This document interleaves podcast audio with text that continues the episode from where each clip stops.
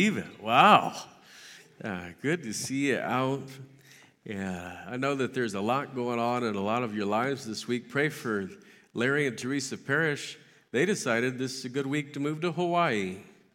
Yeah, so this is their last Sunday. They're headed out on Saturday, and I'm sure you want to greet them and wish them well and aloha and all that other stuff. It's the first Sunday in May. Wahoo! Uh, April was it seemed like a little bit longer month for some reason. Uh, tomorrow is May the Fourth Be With You Day, and it's also ironically my younger sister Sharon's birthday. And I won't tell you how old she is, but she moves ever closer to going over the hill. yeah, it's uh, great to see all of you this morning. We actually uh, are so excited to have you here in this place. And I know many are watching the live stream right this second at home. Uh, we're starting a new series this morning where we will go verse by verse through the book of Philemon. And so you can start heading that way. In the first century, an itinerant church planter named Paul wrote a personal letter to a Christian landowner named Philemon uh, on behalf of, of an imprisoned slave named Onesimus. And the book's only 25 verses long. If you're looking for it right now, it comes immediately before Hebrews, uh, the book of the Bible that reminds us how much God loves coffee. And some of you will get that later today. Uh, each week of the series, we're going to cover a portion of this personal letter that Paul wrote from prison in 64 AD. And I think it's pretty neat that we have the correspondence of a first century missionary to read in 2020. It reminds me how great our God is in every way, but specifically in the miracle of inspiring and preserving His Word. All right, everybody, did you make it to Philemon? Everybody there? I guess I better go there. Philemon. Ah, I found it. We're going to read the first seven verses this morning. Paul, a prisoner of Jesus Christ, and Timothy, our brother, unto Philemon, our dearly beloved and fellow laborer, and to our beloved Apphia and Archippus, our fellow soldier, and to the church in thy house. Grace to you and peace from God our Father and the Lord Jesus Christ. I thank my God, making mention of thee always in my prayers, hearing of thy love and faith which thou hast toward the Lord Jesus and toward all saints that the communication of thy faith may become effectual by the acknowledging of every good thing which is in you in Christ Jesus. For we have great joy and consolation in thy love, because the bowels of the saints are refreshed by thee, brother. And by the way, this is an excellent model for writing a persuasive letter. Start with the communication of faith which is what we'll see this morning. We take that phrase from verse number six. Start by telling the person how much you like him, uh, how thankful you are for him, what a blessing he's been to you before you ever ask for anything. And this morning, we're not even going to get into the reason why Paul's actually writing the letter. That's coming up uh, on next Sunday on Mother's Day. And we have some special plans for Mother's Day uh, that I want to share with you for just a minute. I, I know that some of our mothers are staying safe at home today, and we're all for you doing that. But next Sunday, we are going to have a Mother's Day parade at 11 o'clock. And I'm going to ask everybody who comes to the service live to stick around for a few minutes and form down the sidewalk a waving party. And then, as mothers drive in and drive by, we're going to give them a gift and we're all going to greet them. And so it's going to be a very special Sunday. Now, I was supposed to be in Africa next Sunday, but I can't go there. And so I'm going to be here, so I'm excited about it. And, uh, it, so if, if you're able to drive to the church, mothers, next Sunday and roll down your window, we have a special way to recognize you. And if you aren't able to do that, we still want you to be involved. And we're going to send all this out uh, by email and social media this week, the instructions. Uh, but that's what's going on next Sunday on Mother's Day. Now, uh, I can see that we have uh, 12 sections today, and we do have some people in every section. So, next Sunday, we're going to do it uh, same time, same bat time, same bat channel, and we're going to see how it goes. Uh, once we hit our capacity in all 12 sections, then we're going to have to add the second service back in. Uh, but for right now, we'll, we'll do it that way. Uh, many of the small groups have been asking what the plans are. If your small group can meet uh, the social distancing requirements in the place where you meet, whether it's a house or here at church or out in a park or whatever, then you are free to start doing that.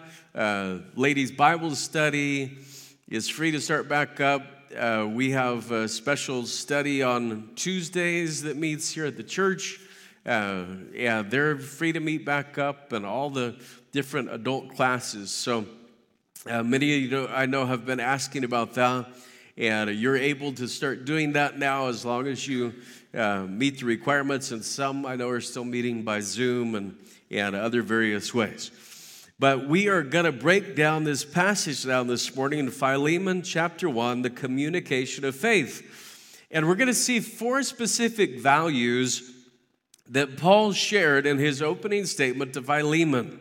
And uh, I think we have notes provided online, and we also have paper notes for those who are able to come into the building. So let's talk about, first of all, that we are equals in Christ. We are equals in Christ. Look again at the opening words of the letter Paul, a prisoner. So Paul's currently in prison, and Timothy. Timothy's standing by in case Paul can't see the words on the paper. Paul, we think, has really poor eyesight. He's writing to Philemon, our dearly beloved and fellow laborer. And then Paul includes the members of Philemon's house, his beloved wife, Apphia, and likely his son, Archippus, uh, who Paul calls our fellow soldier. And we find out that they have a church meeting in their house in Colossae. Now, I want to consider for a second these terms fellow laborer and fellow soldier. Philemon and Archippus were equals with Paul. In Colossians 4, we understand that Archippus had specific ministry duties in the Colossian church.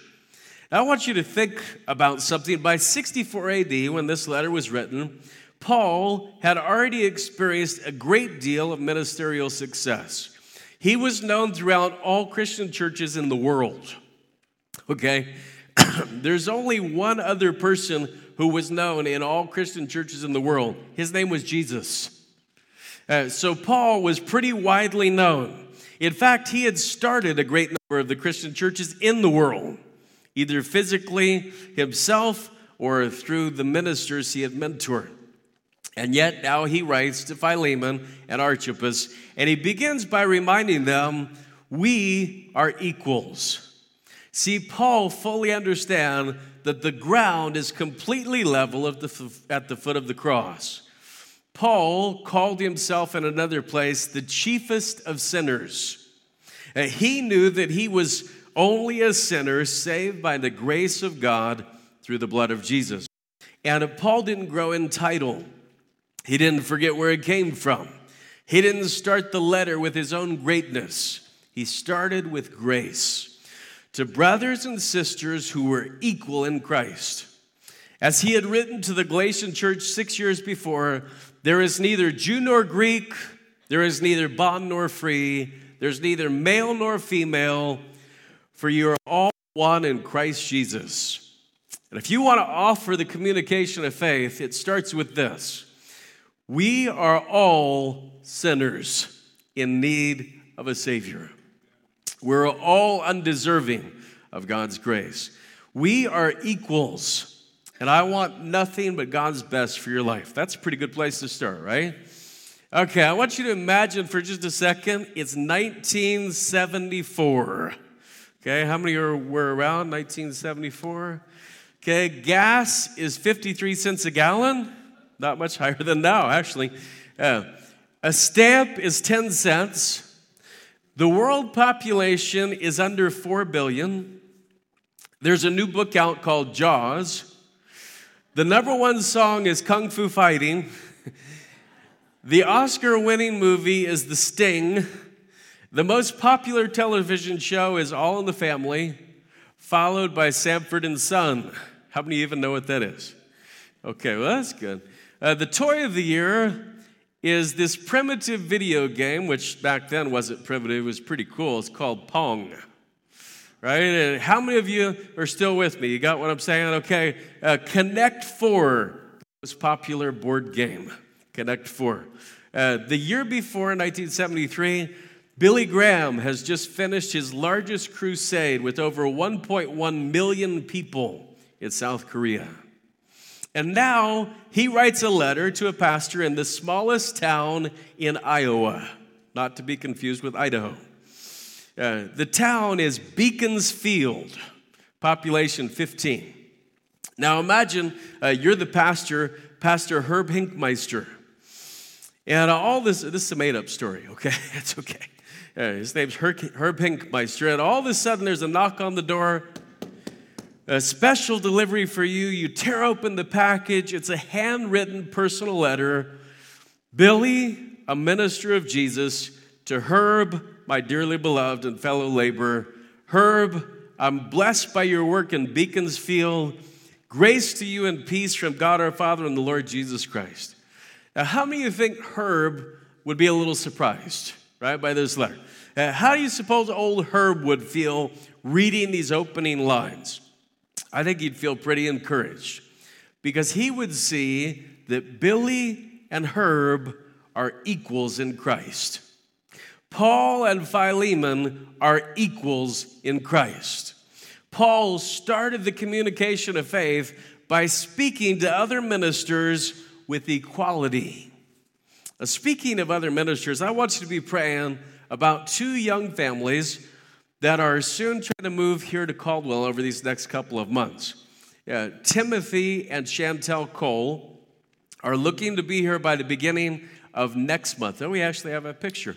Uh, and Tim will become the next generation pastor at Centennial, which means he oversees all under 18 ministries. Uh, it is hard to believe it. May just started. Uh, Cole and Sharon Crownover left us right about a year ago. And we've been praying and seeking the right couple since then. And now God has provided Tim and Chantel to come in in that role. Also, I want you to be praying for Tyler and Jamie Smith. Uh, Tyler is going to be the next principal at Centennial Baptist School, and they're looking to arrive in the beginning of July. And he was just here looking uh, for houses the last couple of days. I hope you'll be praying for both of these families. And, and so let me give you their names again. If you want to pray for them, put them on your prayer list, right? Tim and Chantel Cole. Okay, so Tim and Chantel Cole and Tyler and Jamie Smith. Tyler and Jamie Smith. And I just thought I'd throw that in at this point since we're talking about the communication of faith. Now, let's move on to this next part in the passage in Philemon. You are valuable to me. You are valuable to me. This next step of communication of faith is so powerful. Look at verse 4. He said, I thank my God, making mention of thee always in my prayers. Making mention of thee always in my prayers. Uh, he says, Philemon, you are valuable, valuable to me. I thank God for you. You're so important to me that I talk to God about you on a regular basis. Now, when, when somebody talks to God about you on a regular basis, that means they value you. Right? That, that means that you are important to them.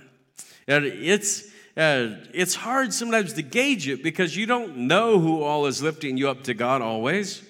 But maybe when somebody sends you a, a handwritten card or a, a, personal text or email. They say, My friend, I thank God for you. I'm praying for you today. What does that communicate to you? It communicates that you are valuable to that person. Now, it's interesting that I prayed about doing this series all the way back in the fall. And God had given the green light for us to put it on the calendar because he knew how much we need the proper communication of faith right now at this time. We need exactly what Paul wrote to Philemon almost 2,000 years ago. What is the best way to express that a person is valuable to you? Clearly, it is to make mention of his or her name in prayer. And the same year that Paul wrote to Philemon, he also wrote to the church in Philippi. He said to them, Fulfill ye my joy that ye be like minded, having the same love, being of one accord, of one mind. And then he said to this, uh, this in Philippians uh, chapter 2 Let nothing be done through strife or vainglory, but in lowliness of mind, let each esteem other better than themselves. Have value toward other Christians and toward other people.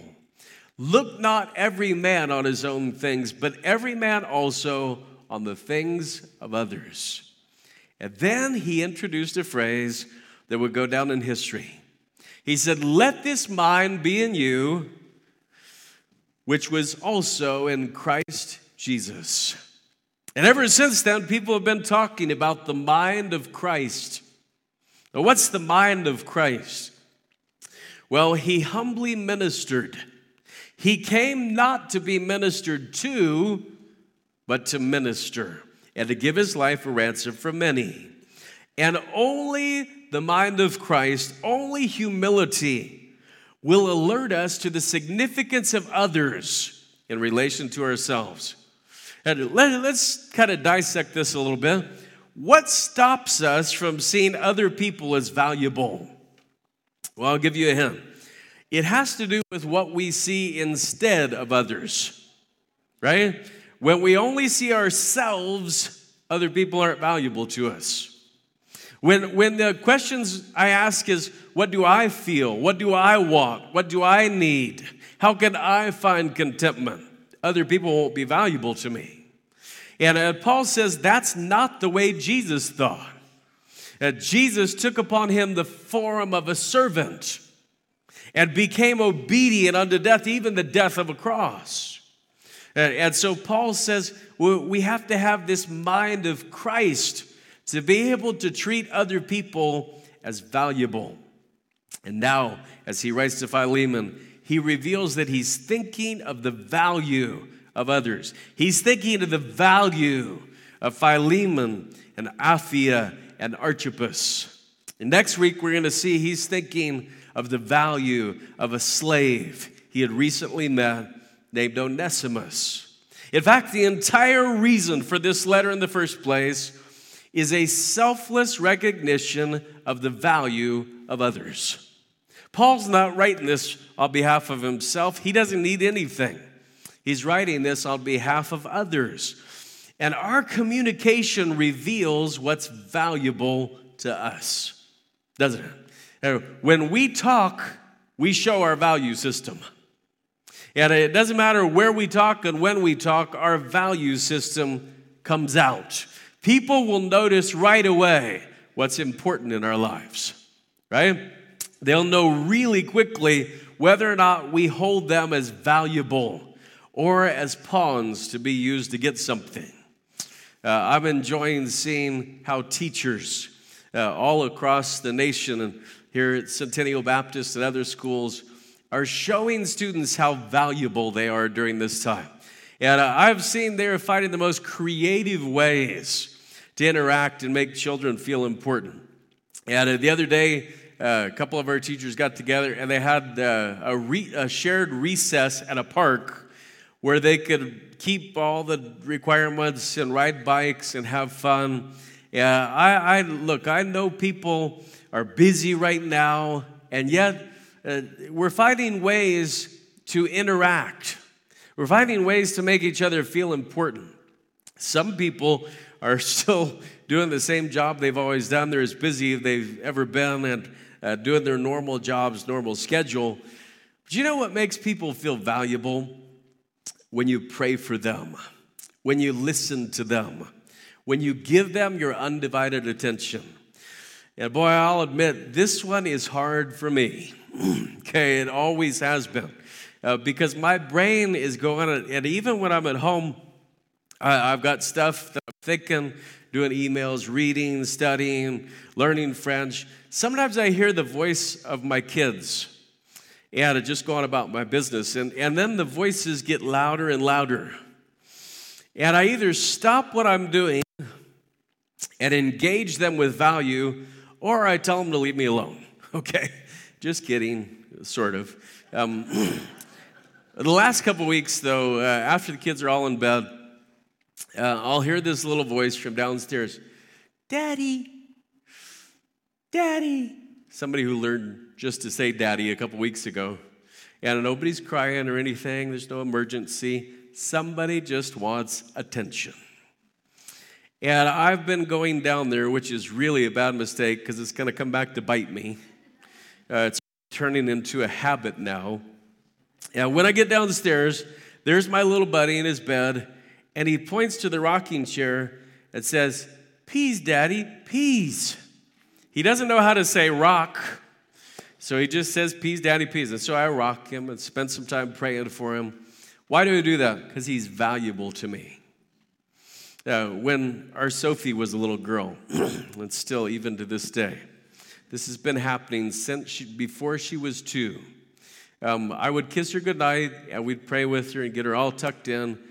And she would say, Daddy, check on me one minute. That's when, before she was two. Well, after she turned two, she would learn a little bit more about numbers, and she would say, Daddy, check on me in one minute. So I'd come back and check on her. And then she'd say, Daddy, check on me in two minutes. So I'd come back and check on her. And she'd go up to eight or nine, right? Uh, I mean, she just kept it going, right? She wouldn't fall asleep. And still to this day, she's seven, and she'll say, Dad, you need to check on me in five minutes. Um, because why? They like attention. They like to be valued. They like to be loved. And we all can be better at communicating to people that they're valuable to us. And, and God wants us to think about how could we be better at that. And I really learned some things from Paul as I saw uh, these verses, and I want you to add to them now verses 5 and 6 as we move forward. And you guys are doing great, by the way, for being at live church. I mean, this is crazy. I thought they that all of you be checked out by now because church has become shorter. Have you noticed? We have to do shorter church to keep the attention span because you got dogs running around and you got to get another cup of coffee and uh, the delivery man's at the door, but everybody's doing pretty good here. Verse 5 Hearing of thy love and faith which thou hast toward the Lord Jesus and toward all saints, that the communication of thy faith may become effectual by the acknowledging of every good thing which is in you in Christ Jesus. Now let's see this third part. Your influence is made effectual by your approach. Your influence is made effectual by your approach. Now, let's break that down. What's that mean? He says, Philemon, look, I've heard how you're serving God by serving others. And I'm praying that the communication of your faith will be effectual. I'm praying that your influence will expand. I'm praying that God will enlarge your territory, that you'll have new ways to minister and new people to serve. But first, let's acknowledge that every good thing that is in us only comes one way through Jesus. We don't have anything to communicate without Him. We don't have anything to offer without His love and grace. And Paul is letting Philemon know that his influence is made effectual by his approach. What does that mean? Well, look, there are people who think that they have something to offer, right? They're all that and a bag of chips. Right? They, they've got something to offer to the world. And if you think that you've got something to offer personally because of who you are, your influence is going to be limited. But if you realize that what you have to offer comes through Christ, your influence will be unlimited. Right? If we realize that what we have to give to the people around us comes through Jesus, then come through us, our influence will be unlimited. The communication of faith doesn't do anyone any good if it's not grounded in Christ. And, and while this seems like a no brainer, I promise you it's not because there are a whole lot of Christians uh, who think that it's their winning personalities that will influence people for God. Uh, when I was growing up, uh, there was a pastor that came to our church and he, he could preach like nobody's business. He's one of the greatest preachers I had ever heard in my life. And later it was found out that for two years he had been traveling across the country and in every city where he went, uh, he had been doing immoral things. And then he's preaching the revival at, uh, at a church all week, and he's doing immoral things in that city. And then he'd go to another city and do the same thing. And uh, eventually it got found out, and his ministry was destroyed. And everybody said, Well, what in the world? How could it happen? Well, because he thought that his personality was strong enough to carry uh, his ministry. It's not. Only Jesus is strong enough to carry our ministry. And if we think that we have the personality or the gifting or the abilities to influence people for God without God, we are sorely mistaken. There, there are Christians who think that their strong, always right opinions is what's going to sway people.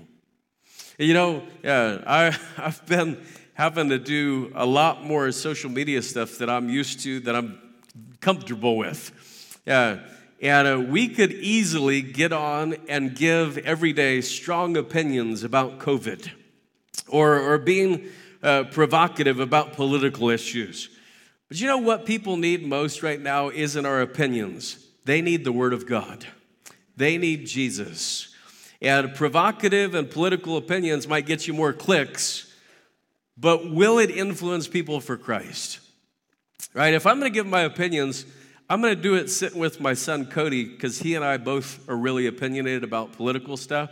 But I'm not going to do it at church or on Facebook uh, because uh, Jesus is what people need to hear. And Paul could have said, Philemon, let me tell you, that new emperor in Rome was a real psycho. By the way, he actually was. It was Nero. Uh, Philemon, the prison conditions are atrocious.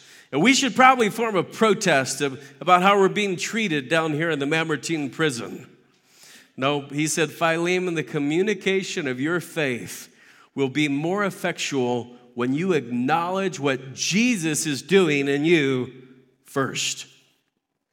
And he says this from one of the most horrible prison facilities in the history of the world he lifts up Jesus. And he says, Jesus is still working. And even though God has given you a, a personality to be used for his glory, it's not about you, it's about Jesus. He says, Philemon, let's save our personal opinions about this and that for another day and let's share Christ. Let's preach Jesus. I like what one guy said. He said, if your preaching doesn't fit any crowd in any country, in any age, it's not biblical preaching. I think that's good, right? Uh, you listen to the sermons on the radio, Oliver B. Greene, some of those guys. Those sermons were preached 50, 60 years ago, and they're still fresh today. Why? Just the Word of God. Simply the Word of God, not getting too far afield. And he says, listen, uh, let's preach Jesus. You say, Pastor, but I want to know what you think about stay at home orders or about the advisory committee uh, or the YouTube video with the doctors from California or the election in November. Well, we're going to save that for another day because Jesus is the only long term solution anyway, right? We don't have Jesus, we have no long term solution. And, and so we preach Christ. And our influence is made effectual by our approach. I want you to look at verse 7. For we have great joy at consolation in thy love, because the bowels of the saints are refreshed by thee, brother. Now, anytime you're reading the New Testament And it talks about bowels. Uh, it's not the same way we talk about it, okay? Uh, it's talking about the inner being, the core person. It's not talking about you need to take some Pepto Bismol, okay? Uh, so he says, Your service is refreshing to the saints. And this is the last part of the message. Your service is refreshing to the saints. He says, Philemon, my fellow laborer, I sure do thank God for you. You're constantly in my prayers. I value you as a brother and friend. There's so many good things in you in Christ Jesus. And, and my friend, I am overjoyed at how refreshing you are to the saints of God. Now, now, what are some of the things that you find refreshing? Okay, so right now I want you to go refreshing in your mind. Maybe you're thinking of a mason jar filled with iced strawberry lemonade, and the glass is sweating. And you're sitting on a dock on Warm Lake with your feet in the water. Or maybe you just open the dryer door and that fresh smell of clean laundry hits you. And uh, you hold the warm towels to your face for a second. That's either refreshing or weird, okay? Uh, uh, maybe it's the first day of 90 degree weather and, and you put the top down on the convertible and you buzz through a drive through because no restaurants are open. Um, maybe you're on a catamaran and the, the salt water is spraying you in the face because you just moved to Hawaii and went through 14 days of quarantine and then went out on a boat. Um, maybe you're playing in the fountains downtown, or, or maybe you're watching the sunset from your deck.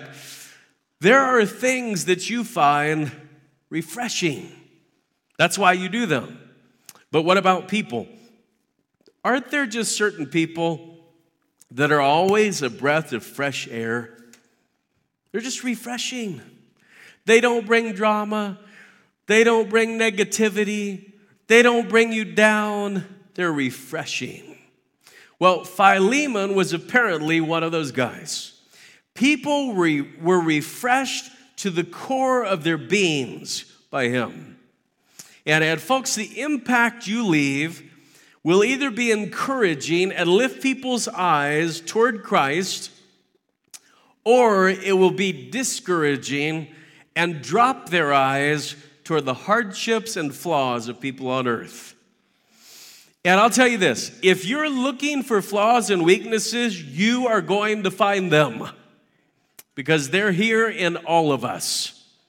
I heard a saying years ago, I don't even know who to give credit to for this one. Small minds discuss people, average minds discuss events. Great minds discuss ideas. That's a secular saying, but it holds a lot of truth. If you reword it to fit the faith framework, it might go like this Small minds discuss people's weaknesses. Average minds discuss earthly opinions. Great minds find ways to meet needs through Jesus. You know, a critical spirit is not refreshing to anybody. Not refreshing to anybody. And, and every person and every church has weaknesses. Every person on the planet has problems, right? And uh, I was reading an article the other day and it said, listen, uh, mega church pastors, they have just as many problems as small church pastors, but people don't know it because they're more separated from the crowd. And in the small church, people figure out quickly that the pastor has issues. Uh, but the larger the church gets, the more separate the pastor is from the crowd. And so he's just kind of this figurehead. He's just kind of this idea. And only the people in his inner circle figure out he's a human being. But we're all human beings and we've all got problems. And if we fall into the mode of a critical spirit, we will find plenty of things to criticize. Because none of us are immune from having problems.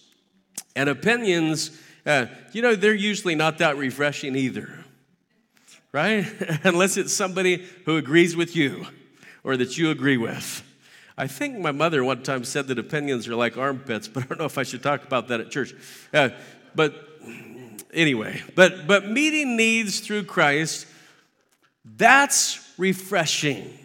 That's encouraging. That lifts people's eyes to Jesus like nothing else. Jesus said that we're to be lights to the world so that they may see our good works and glorify the Father in heaven. That's the Jesus model. That's the Paul model. That's the Philemon model. Hopefully, that's the model you're practicing in the world today as you communicate the faith. But here's the faith challenge. And it's a question. How does the communication of your faith need to be adjusted to serve others for Jesus' sake? We may all need a little bit of adjustment today. Do you need to have your humility adjusted? God resists the proud and gives grace to the humble. If you don't see other people as your equals, you may be struggling with pride. Maybe you've been so focused on yourself that you've failed to see the value in other people. You haven't stopped to give others your full attention. And it could be that you've been trying to influence people by your own ideas, by your own personality, and your own strengths, instead of opening the door to unlimited influence through Christ. And then there's this question of whether or not you're encouraging or discouraging to the people in your life. Uh, as Paul wrote to Philemon, he started by greeting him with the communication of faith. There are a lot of incredible applications in this tiny book that we'll uncover in these next several weeks. But then, how will we apply them? How can we apply what we've seen from God's Word today? How can we become more encouraging to others through Jesus Christ? And it, it means we have to get real, right? And it's, it's hard to do this. Like, if you ask people, who are close to you and people uh, who will be honest with you hey, do I encourage you or do I discourage you? Here, here's what's hard about it. If you're the type of person who discourages them, they're afraid to even tell you because then they're going to go and talk about you and discourage other people. So, so these issues are really complex. But the communication of faith is a possibility through Jesus Christ. And Paul, as he begins this letter to Philemon, he said, Listen, I want the communication of your faith to be effectual in Christ Jesus. And that's God, what God wants for all of us today. Now let's pray together. Our Father, we thank you that we could be in this place today. And Lord, right now, would you allow the Holy Spirit to adjust in our hearts the communication of faith. We know that you've given each, us each different personalities and different gifts and abilities and opinions. But would you show us how that we could adjust to make our influence more effectual through Jesus Christ? Could you make us more like you? Could you give us the mind of Christ in our interactions this week? And as we go out and talk to a very complex world, I pray that the simple truth of the good news of Jesus would prevail. Guide us, empower us this week. Build a hedge of protection upon these your people who are here and who are at home. And we'll thank you for all these things in Jesus' name. Amen.